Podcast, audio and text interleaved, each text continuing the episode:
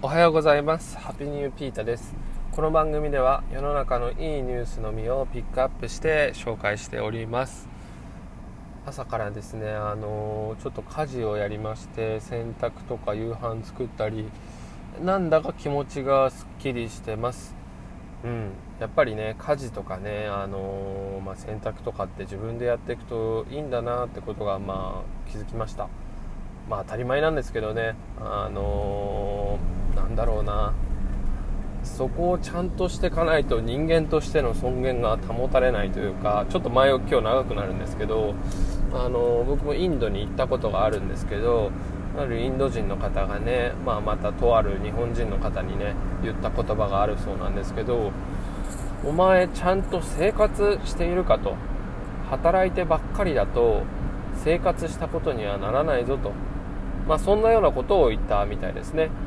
あの、まあ、生活とは何ぞやと。まあ、食事、洗濯、掃除、そういうとこですよね。まあ、汗ね、水、あの、流してね、もう、たくさん働くのももちろん素晴らしいことだと思うんですけど、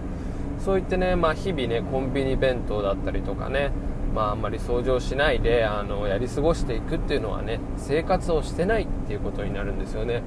で僕もねあのすごいね一生懸命働いてた時期ありました、まあ、今もね一生懸命やってますけどなんだかねそのちゃんと太陽を浴びるとか生活をするってことを意識してから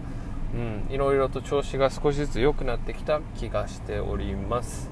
いやー脱線が過ぎましたね。はい。ちょっとね本日はねあのニュースというか面白いなと思ったものがあったので取り上げてみたいと思います。えっ、とですね、皆さん、あの、田中さんって周りにね、たくさんいると思うんですけど、その田中さんに関するニュースです。えー、田中宏和さんっていうね、人たちが全国に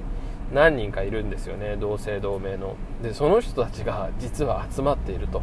田中宏和の会っていう会があるみたいで、で、まあ、この度ですね、その田中宏和の会のね、まあ、会員というかね、まあ、集まってる方が150人を超えたみたいです。150人ですよ。同じ同姓同名で同じ感じの人。でその人たちがあの、まあ、普段ねいろいろ集まってあの交流会みたいなのねやってるみたいで今回ねちょっとコロナ禍の中であのリモートで、まあ、その150人目の田中宏和さんを迎えたみたいですね。いやこれめちゃくちゃ面白い。本当これ動画見てほしいんですけど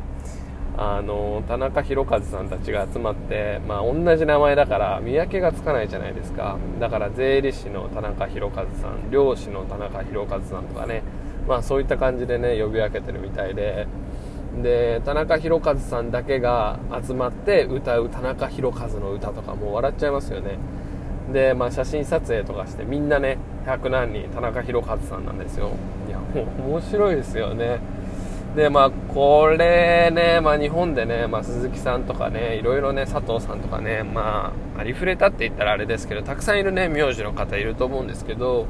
まあ、そこでねこういったもう同姓同名っていうねなかなか絆が強いと思います。僕もねあの何度かね自分の名前を Google でね検索したことあるんですけど、まあ、俗に言うエゴサってやつですね。でまあそこでもね同じ名前の人何人かいるみたいなんですよ。でなんか僕が行きたかったね甲子園に行ったね子もいるみたいでなんかでもなんか会ってみたら話したいなと思いますよね。で、まあ、自然と話題もあんのかな？なん由来は何なのとか意外と同じ字でも由来が違ったりとかね。なんだかねこういった形で、あのー、すごい一体感、あのー、まあ、あとなんだろうな。うん仲間意識っていうのが生まれると思いますこの人たち。でまあねあの、人間ってそういう共通点を見つけたがると思うんですよね。で、そして所属意識みたいのもありますから、まあこういったね、田中宏和の会みたいな感じでね、あのー、もしかしたらビジネスチャンスとかにもね、つなげてるんではないでしょうかね。で、ホームページとか見てみると、その全国の田中宏和さんがやっているね、会社のバナー広告が出てたり、あと、田中宏和さんがどこに大体いるかみたいなね、あの、Google マップとかを作って、田中宏和の地図とか書いてありますけど、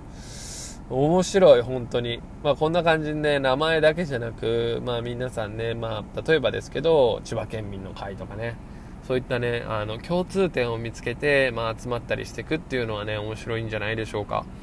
で、こういったね、今ね、オンラインでのね、会議とか、オンラインでのセミナーとかがね、あの、全盛期の中で、あの、もしかしたらそっちの方が集まりやすいかもしれない。あの、リアルの場で、例えばですけど、田中さんの集めるっていうのは、なかなか難しい。口づてでね。でもインターネットで Twitter とかでね、あの、呼びかけていけば、すごい数が集まるかもしれません。だからね、こういった共通点探しみたいのをオンラインでね、やっていくっていうね、試みっていうのはすごい面白いんじゃないかなと思います。うん。本当面白いんで、ぜひ動画見てみてください。今日のニュースはここまで。Take it easy.